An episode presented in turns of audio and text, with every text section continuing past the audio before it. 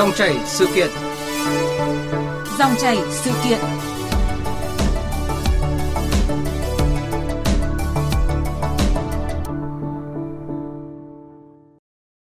Thưa quý vị và các bạn, Chính phủ vừa ban hành nghị định sửa đổi bổ sung một số điều của Nghị định số 04 năm 2021 quy định về xử phạt vi phạm hành chính trong lĩnh vực giáo dục,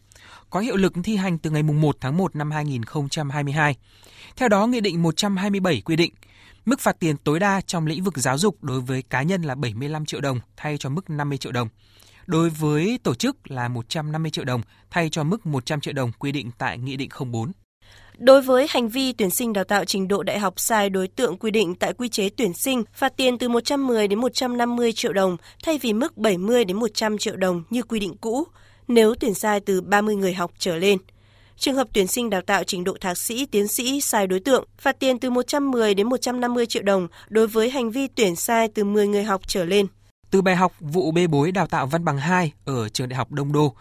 việc ban hành Nghị định 127 với nội dung xử phạt liên quan là cần thiết, giúp các nhà quản lý có cơ sở xử phạt nghiêm các đơn vị vi phạm. Thế nhưng việc tiếp tục tăng các mức phạt vi phạm hành chính trong lĩnh vực giáo dục liệu có thực sự hiệu quả? Dòng chảy sự kiện hôm nay chúng tôi bàn nội dung tăng mức xử phạt vi phạm hành chính trong lĩnh vực giáo dục cần nhưng chưa đủ với góc nhìn của Phó giáo sư tiến sĩ Đỗ Văn Dũng, nguyên hiệu trưởng Trường Đại học Sư phạm Kỹ thuật Thành phố Hồ Chí Minh. Quý vị và các bạn quan tâm đến nội dung này, xin gọi điện đến số điện thoại 02435 563 563 để trao đổi cũng như đưa ý kiến với khách mời. Bây giờ xin mời biên tập viên Lê Thu bắt đầu trao đổi với khách mời. Vâng, xin cảm ơn các biên tập viên. Trước hết xin cảm ơn Phó giáo sư tiến sĩ Đỗ Văn Dũng đã tham gia chương trình hôm nay. À, xin chào biên tập viên Lê Thu và các uh, thính giả của đài VOV đang theo dõi chương trình. Thưa Phó Giáo sư Tiến sĩ Đỗ Văn Dũng, so với Nghị định 04 năm 2021 thì Nghị định 127 quy định về xử phạt vi phạm hành chính trong lĩnh vực giáo dục, mức phạt tiền cụ thể hơn và bổ sung thêm các hành vi bị phạt, trong đó thì à, điều chỉnh nâng mức phạt một số vi phạm. Vậy ông có nhận xét gì về những cái điểm mới trong Nghị định 127 ạ? Thì à, có rất nhiều điểm mới. Cái thứ nhất là mở rộng ra rất nhiều cái hành vi khác nhau trong ví dụ trong tuyển sinh chẳng hạn yeah. hồi xưa làm gì có chuyện mà phạt trong cái việc mà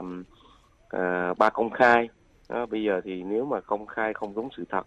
thì cũng phạt hoặc là đưa ra các cái mức phạt khác nhau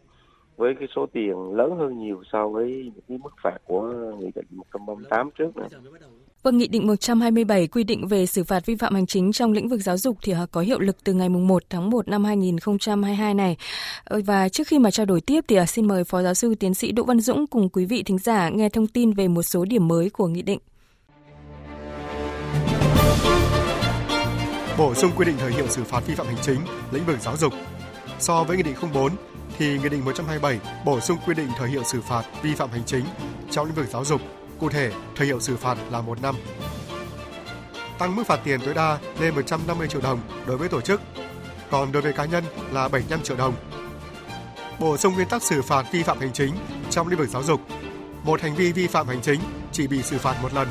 Nhiều tổ chức hoặc cá nhân cùng thực hiện một hành vi vi phạm hành chính thì mỗi tổ chức hoặc cá nhân vi phạm đều bị xử phạt về hành vi vi phạm hành chính đó tăng mức phạt tiền đối với hành vi tuyển sinh đào tạo đại học, thạc sĩ, tiến sĩ sai đối tượng quy định tại quy chế tuyển sinh. Cụ thể, phạt tiền từ 110 triệu đồng đến 150 triệu đồng đối với hành vi trình độ đại học tuyển sai từ 30 người học trở lên, trình độ thạc sĩ, tiến sĩ tuyển sai từ 10 người học trở lên. Tăng mức xử phạt đối với hành vi cấp chứng chỉ năng lực ngoại ngữ trái phép. Phạt tiền từ 80 triệu đồng đến 110 triệu đồng đối với hành vi cấp chứng chỉ khi chưa có quyết định của cơ quan có thẩm quyền phê duyệt, thực hiện liên kết tổ chức thi cấp chứng chỉ năng lực ngoại ngữ của nước ngoài.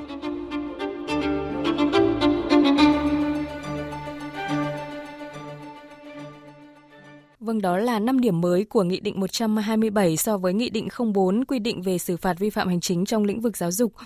Thưa ông Đỗ Văn Dũng, một trong những cái điểm mới đáng chú ý trong Nghị định 127 là tăng mức phạt tiền đối với hành vi tuyển sinh đào tạo đại học, thạc sĩ, tiến sĩ sai đối tượng quy định tại quy chế tuyển sinh. Cụ thể là phạt tiền từ 110 đến 150 triệu đồng đối với hành vi là tuyển sai từ 30 người học trở lên đối với trình độ đại học, tuyển sai từ 10 người học trở lên đối với trình độ thạc sĩ, tiến sĩ Trước đây thì à, đối với hành vi tuyển sinh sai đối tượng tại các cấp học nêu trên chỉ phạt tiền từ 70 đến 100 triệu.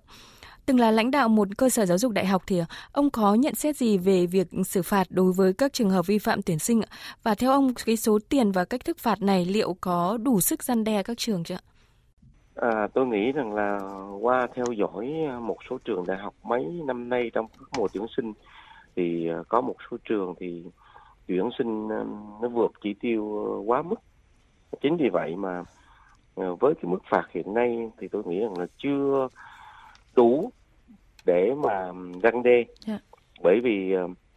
một số trường, lấy ví dụ như một số trường tư thục đi, thì học phí của họ uh, rất là cao từ khoảng 50 triệu trở lên thì nếu mà chúng ta phạt tối đa là 200 triệu hoặc là 80 triệu như là trong mức tối đa là 80 triệu thì như vậy là chỉ chỉ ở mức học phí của một năm của một em hoặc hai em sinh viên mà thôi thế thì nó không đáng kể dạ. đó cho nên là nó không có mang hình thức răng đe Vậy theo ông thì mức phạt này không nên áp dụng chung cho tất cả các trường kể cả trường công lập hay là tư thục?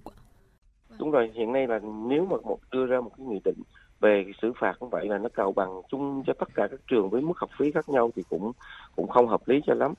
bởi vì hiện nay là ừ, chúng ta thấy rằng là học phí ở tất cả các cái trường công lẫn tư hiện nay thì có một sự trên lệch khá lớn. Ừ, cho nên um, học uh, mức phạt phải phải tương ứng với mức học phí mới được.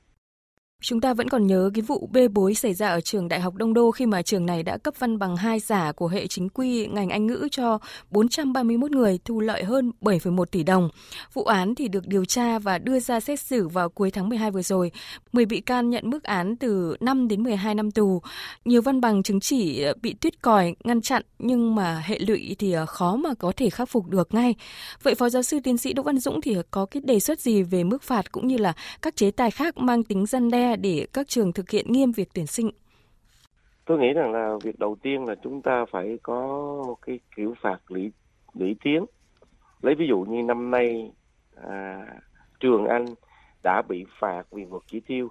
thì sang năm cái mức phạt sẽ tăng lên gấp đôi gấp ba. Yeah. Dạ. Đó, và năm nữa nếu mà tiếp tục um, vượt nữa thì cũng sẽ tiếp tục uh, theo cấp số nhân. Đó là một cái mà tôi đề xuất. Cái thứ hai là à, mình không nên cào bằng cái mức phạt giữa các trường mà um, không có uh, phạt theo cái hình thức là vượt 5%, vượt 10%, vượt 4% yeah. Dạ. mà cứ tính trên 1% số học phí trong suốt 4 năm học trong tổng số sinh viên đã vượt so với chỉ tiêu thì như vậy uh, nó sẽ công bằng với tất cả mọi trường trường nào mà học phí càng cao và tuyển càng nhiều thì cứ nhân trong 4 năm và lấy một phần trăm ra thì nó nó sẽ có sẽ bị phạt ở một cái mức cao và như vậy sẽ răng đe với cái hình thức nó sẽ răng đe um, tốt hơn. Yeah.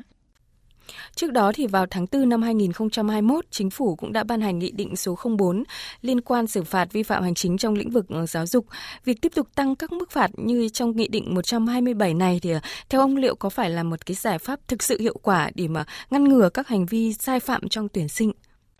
À, tôi nghĩ rằng là với cái nghị định mới này thì uh, chắc chắn rằng đã tạo ra một cái trật tự trong cái vấn đề tuyển sinh thì chúng ta nên làm quyết liệt À, tuy nhiên sở dĩ theo quan điểm của cá nhân tôi mà sở dĩ là mấy năm vừa rồi thì um, các cái cơ quan mà xử phạt cũng ít uh, áp dụng những hình thức mà cứng rắn yeah. Dạ. đó là vì cái phương thức tuyển sinh của mình thì nó nó dao động tôi lấy ví dụ như là uh, năm 2016 chẳng hạn thì uh, cho phép các em thí sinh mỗi em được trúng tuyển vào hai nơi hai hai trường khác nhau thì làm thế nào để mà cái cái cái trường mà tiếp nhận em mà biết được là tỷ lệ gọi là bao nhiêu đúng không yeah. Dạ. cho nên là cái đó là không cái việc vấn đề tuyển vượt là những năm đó không hoàn toàn phụ thuộc vào trường mà phụ thuộc vào cái chính sách ngay chính sách của bộ dục đào tạo về vấn đề tuyển tuyển sinh hoặc là cái ờ, phụ thuộc vào phần mềm. Dạ. đó thì như vậy là uh, ngay cả như hiện nay chẳng hạn thì cái vấn đề tuyển sinh thì chúng ta không có hòa nhập vào chung một cái hệ thống và ví dụ như à, giáo dục đại học và các và các trường mà đào tạo sư phạm là tuyển một hệ thống riêng. Còn trong khi đó tổng cục giáo dục nghề nghiệp thì lại tuyển hoàn toàn theo một hệ thống riêng. Và rất nhiều trường hợp là các em đã đậu vào đại học ờ, ở hệ đại học rồi, nhưng mà là bỏ đại học và đi đi xét trong để đi học nghề chẳng hạn. Yeah. Thì thì như vậy là cái điều đó cho thấy rằng là các trường hiện nay á thì vẫn rất là lo với cái chuyện mà uh, mà tuyển không không đủ mà bởi vì là đa phần các trường thì dựa vào cái cái học phí là chính sự tồn tại của mình dựa vào học phí là chính. Chính vì vậy cho nên các trường lo và tuy như là luôn luôn gọi một cái khoản dự phòng không biết như thế là đã vừa đủ hay chưa. Ừ, cho nên chừng nào mà chúng ta đưa ra cái chính sách mà thật là rõ ràng, minh bạch và tuyển sinh trong cùng một hệ thống. Tức là theo hình thức lọt sàn xuống nia, những em nào mà, mỗi em chỉ có thể đậu vào một trường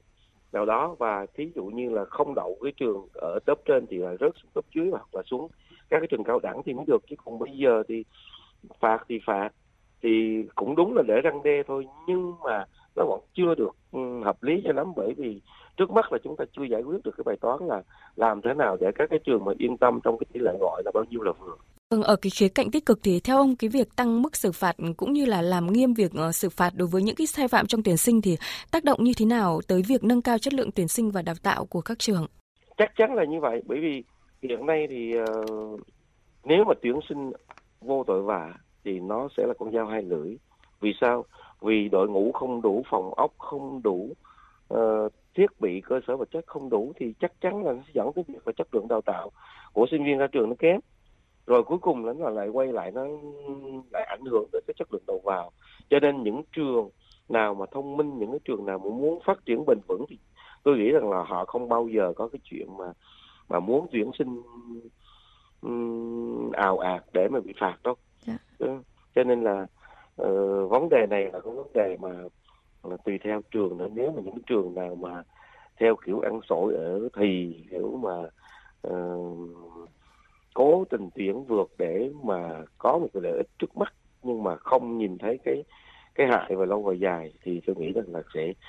sẽ ảnh hưởng đến vấn đề phát triển bền vững của cái ờ, cơ sở giáo dục đào tạo đó. Một vấn đề rất được quan tâm nữa là cái việc xử phạt đối với các vi phạm trong kỳ thi tốt nghiệp trung học phổ thông,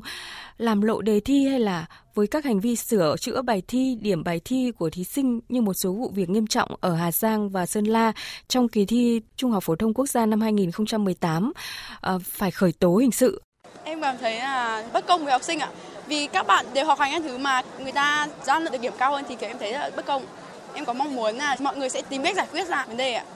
Cái chuyện mà trong một khoảng thời gian ngắn như vậy điểm cao lên bất thường vậy cũng rất là khó.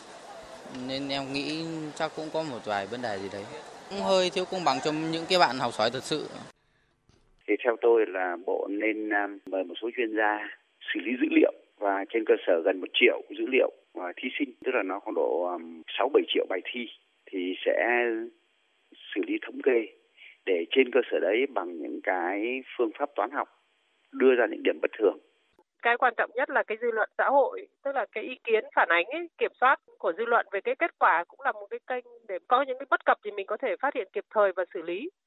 Xảy ra trên địa bàn tỉnh như thế chúng tôi cũng mong là các cấp lãnh đạo từ trung ương đến địa phương phải xử lý nghiêm khắc cái việc này đặc biệt là trách nhiệm cá nhân của người đứng đầu. Bởi vì đây là một cái vụ việc vi phạm rất là nghiêm trọng và tôi uh, tin rằng là việc xử lý của đảng chính quyền rồi các cơ quan bảo vệ pháp luật thì sẽ rất là nghiêm minh đúng người đúng với những vi phạm đã xảy ra để lập lại cái trật tự kỷ cương trong cái lĩnh vực giáo dục nhiều ý kiến cho rằng là việc xử phạt hành chính với những cái hành vi này là không phù hợp với mức độ vi phạm, do đó không thực sự cần thiết. Còn quan điểm của ông ra sao? Tôi nghĩ là còn phải phạt nặng hơn nữa. Dạ. Bởi vì là mấy năm nay thì chắc là sự việc cũng đã xảy ra rồi nhưng mà chúng do chúng ta không có một cái hình thức xử phạt cho thật nặng đối với những cái hành vi mà sửa điểm thi hoặc là sửa bài thi những thứ cho nên là nó mới diễn ra cái tình trạng tiếp tục. Cho nên tôi nghĩ rằng trong thời gian tới thì trong nghị định còn phải đưa ra những cái điều khoản mà mà răng đe còn mạnh mẽ hơn. Tôi nghĩ rằng phải kết hợp cả hai yếu tố vừa xử lý uh, hình sự mà vừa phạt hành chính thì uh, mới được chứ còn đâu phải trường hợp nào là chúng ta cũng phải xử lý hình sự được đâu Ờ, nhưng có ý kiến cho rằng là việc phạt tiền trong giáo dục thì sẽ vật chất hóa môi trường giáo dục và để lại nhiều hệ lụy như là ý kiến của thầy Trần Mạnh Tùng, giám đốc chương trình tiếng Việt Trung học cơ sở và Trung học phổ thông tại Sardini School và tiến sĩ Nguyễn Tùng Lâm, chủ tịch Hội đồng giáo dục, đồng sáng lập trường Trung học phổ thông Đinh Tiên Hoàng, phó chủ tịch Hội Tâm lý Giáo dục Việt Nam. Chúng tôi cũng thấy rất nhiều vấn đề mà có thể khẳng định nó không khả thi. Giáo viên và học sinh là một mối quan hệ đặc thù và tình thầy trò là thiêng liêng. Quy tắc ứng xử trong ngành, quy tắc ứng xử dành cho giáo viên, dành cho học sinh cũng đã có. Bây giờ chúng ta đưa nghị định này ra là chúng ta đã hành chính hóa một cách rất là cứng nhắc, phản tác dụng và chắc chắn sẽ không khả thi. Thực tế thì khi áp dụng có thể biến tướng. Cái việc phạt, cái việc cho người ta chịu trách nhiệm về hành vi của người ta là rất thỏa đáng nhưng mà với nhà trường thì chúng tôi vẫn đòi hỏi cái yêu cầu giáo dục. Vì thế trước khi đưa ra những cái hình phạt này, thì trên cái mục nó là phải làm rõ đã được giáo dục thế nào. Người ta vượt qua cái giới hạn giáo dục của chúng ta hoặc là qua quá trình giáo dục rồi thì mới đến cái việc phạt. Chứ không phải hễ sai là phạt. Chúng ta vẫn phải giữ được cái yếu tố giáo dục trong các nhà trường, chứ không có biến nhà trường thành các đồn công an hết, viện kiểm soát hết thế này thì nó rất nguy hiểm. Thưa Phó Giáo sư Tiến sĩ Đỗ Văn Dũng, Nghị định 127 thì quy định là mức phạt tiền tối đa trong lĩnh vực giáo dục đối với cá nhân là 75 triệu đồng, đối với tổ chức là 150 triệu đồng có những cái lo lắng là ai sẽ là người giám sát và ai kết luận về mức phạt, không biết là tiền xử phạt ừ, sẽ đi về đâu, liệu có phát sinh tiêu cực ạ? Tôi nghĩ rằng là ừ, bây giờ phạt tiền là đúng chứ còn phạt ở đâu nữa. Bởi vì bữa trước á, thì lúc mà thời ờ, anh Bùi Văn Nga còn làm thứ trưởng thì cũng có ờ, trong cuộc họp tuyển sinh thì cũng có đề xuất là thôi thì những trường nào mà lỡ mà vượt chỉ tiêu thì bây giờ là cấn trừ, tức là năm sau sẽ giảm chi tiêu lại. Đó, thì cũng không đúng, bởi vì là sao? Bởi vì lỗi là lỗi của cái cơ sở đào tạo mà cuối cùng mình đưa cái gánh nặng đó cho các các em thí sinh năm sau bởi vì là khi mà cắt giảm chỉ tiêu cho năm sau thì như vậy là vô tình là uh, các em muốn vào một cái trường đại học đó của năm sau với chỉ tiêu ít hơn thì nó sẽ thi khó hơn trong khi đó những năm những đàn anh đàn chị đi trước thì là dễ hơn như vậy thì không được. Cho nên là bây giờ chỉ có một cái phương pháp duy nhất là phạt tiền mà phạt tiền đủ lớn đủ đủ mà làm thế nào để cho các cái cơ sở giáo dục đào tạo mà có cái thói quen mà tuyển tuyển vượt thì thì phải um, tuyển bớt lại thôi chứ còn không có cách nào khác được. Đó thì còn đưa vào quỹ thì nói chung là hiện nay thì công tác hướng niệm cũng như là rất nhiều cái um, lĩnh vực giáo dục mà chúng ta cần đầu tư thì chúng ta sẽ thành lập một quỹ đầu tư phát triển để để đưa cái tiền nộp phạt đó để trợ giúp các cái giáo dục vùng sâu vùng xa rồi trợ giúp cho các giáo viên còn khó khăn nhiều thứ lắm yeah. có dạ. thể mà có thể đầu tư được ừ, tôi nghĩ rằng là phải kiểm tra chéo đó. thì phải có đại diện của nhiều trường vào thì mới được chứ còn uh, hiện nay thì ờ, cái cách làm của hiện nay thì chúng ta kiểu là uh, uh, thanh tra hoặc là uh, đi kiểm tra thì cũng không có hợp lý cho lắm. Vâng, Nghị định 127 thì có hiệu lực thi hành từ ngày 1 tháng 1 năm 2022. Vậy theo ông thì các công việc tiếp theo của Bộ Giáo dục và Đào tạo là gì và làm sao để mà ban hành nghị định này đi vào cuộc sống phát huy được hiệu quả? Tôi nghĩ rằng là Bộ Giáo dục Đào tạo cần tổ chức một cái hội thảo để lấy ý kiến của tất cả các trường các bên liên quan yeah. Dạ. đó, thì đó thì mới đưa ra thì là lúc đó thì tôi nghĩ rằng nó sẽ phù hợp với tình hình à, hơn tôi nghĩ rằng là bây giờ là một mình cơ quan bộ thì cũng không thể nào mà theo dõi hoặc là bám sát cái hành vi những hành vi mà vi phạm của của tất cả các cơ sở giáo dục đào tạo. Bởi vì hiện nay có có um, rất nhiều trường ừ, mà ngay cả mà ví dụ như cái hành vi mà um, khai mà không đúng sự thật trong cái công khai tuyển sinh thì cũng cũng cũng cũng cũng rất là khó kiểm tra. Đó, cho nên là bây giờ mình phải làm thế nào có một cơ chế mà um, để cho tất cả mọi người đều có thể giám sát được cũng được. Chứ còn riêng cái cơ quan bộ thôi thì cái nhân lực cũng không đủ để mà đi kiểm tra tất cả cái trường đó. Mà dạ. kiểm tra thì um, cũng là lấy xác suất một số trường nào đó thôi. Thành ra nó cũng không có đủ để cơ sở để mà uh, răng đe uh, cho các hành vi mà vi phạm hành chính trong cái tuyển sinh được. Vâng, xin cảm ơn Phó Giáo sư Tiến sĩ Đỗ Văn Dũng, nguyên hiệu trưởng trường Đại học Sư phạm Kỹ thuật Thành phố Hồ Chí Minh về cuộc trao đổi. Thưa quý vị và các bạn, Nghị định 127 tăng mức xử phạt vi phạm hành chính trong lĩnh vực giáo dục là cần thiết nhằm đảm bảo sự đồng bộ thống nhất của hệ thống pháp luật, khắc phục những vướng mắc bất cập trong thời gian qua, tạo hành lang pháp lý đầy đủ về xử lý vi phạm hành chính, xử lý nghiêm minh các hành vi vi phạm, góp phần nâng cao ý thức tuân thủ pháp luật trong lĩnh vực giáo dục. Tuy tăng mức xử phạt nhưng đây chỉ là một giải pháp nhằm đảm bảo đủ hiệu lực phòng ngừa, gian đe các đối tượng cố ý vi phạm như các nhóm hành vi vi phạm về tuyển sinh, tổ chức đào tạo, quản lý, cấp phát văn bằng chứng chỉ. Việc xử lý vi phạm phải được công khai để tất cả mọi người được biết, đó mới là hình thức xử lý vi phạm quan trọng nhất khiến các cơ sở ngại vi phạm. Từ đó hạn chế được tình trạng loạn chứng chỉ văn bằng vốn là nỗi lo hiện hữu đối với nền giáo dục nước nhà.